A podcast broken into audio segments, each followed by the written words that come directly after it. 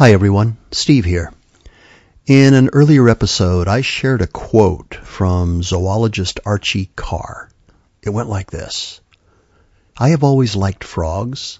I like the looks of frogs and their outlook, and especially the way they get together in wet places on warm nights and sing about sex. The music frogs make at night is a pleasant thing, full of optimism and inner meaning. It is more symbolic than the singing of birds.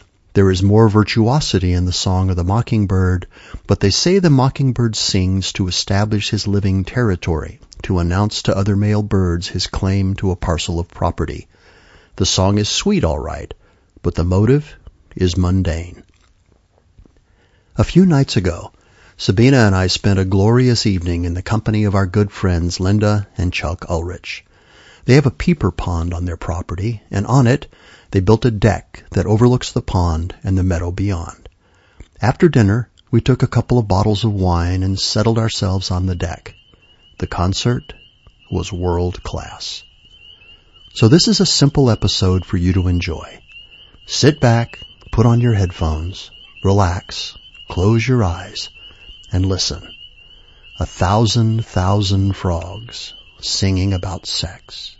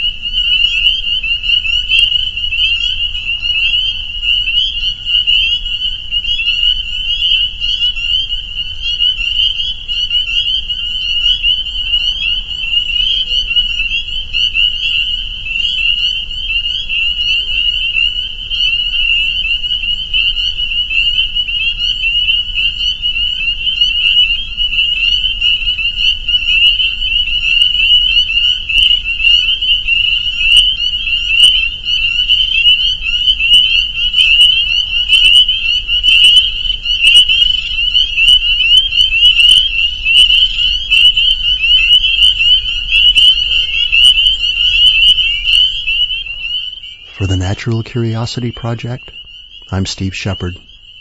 Thanks for dropping by.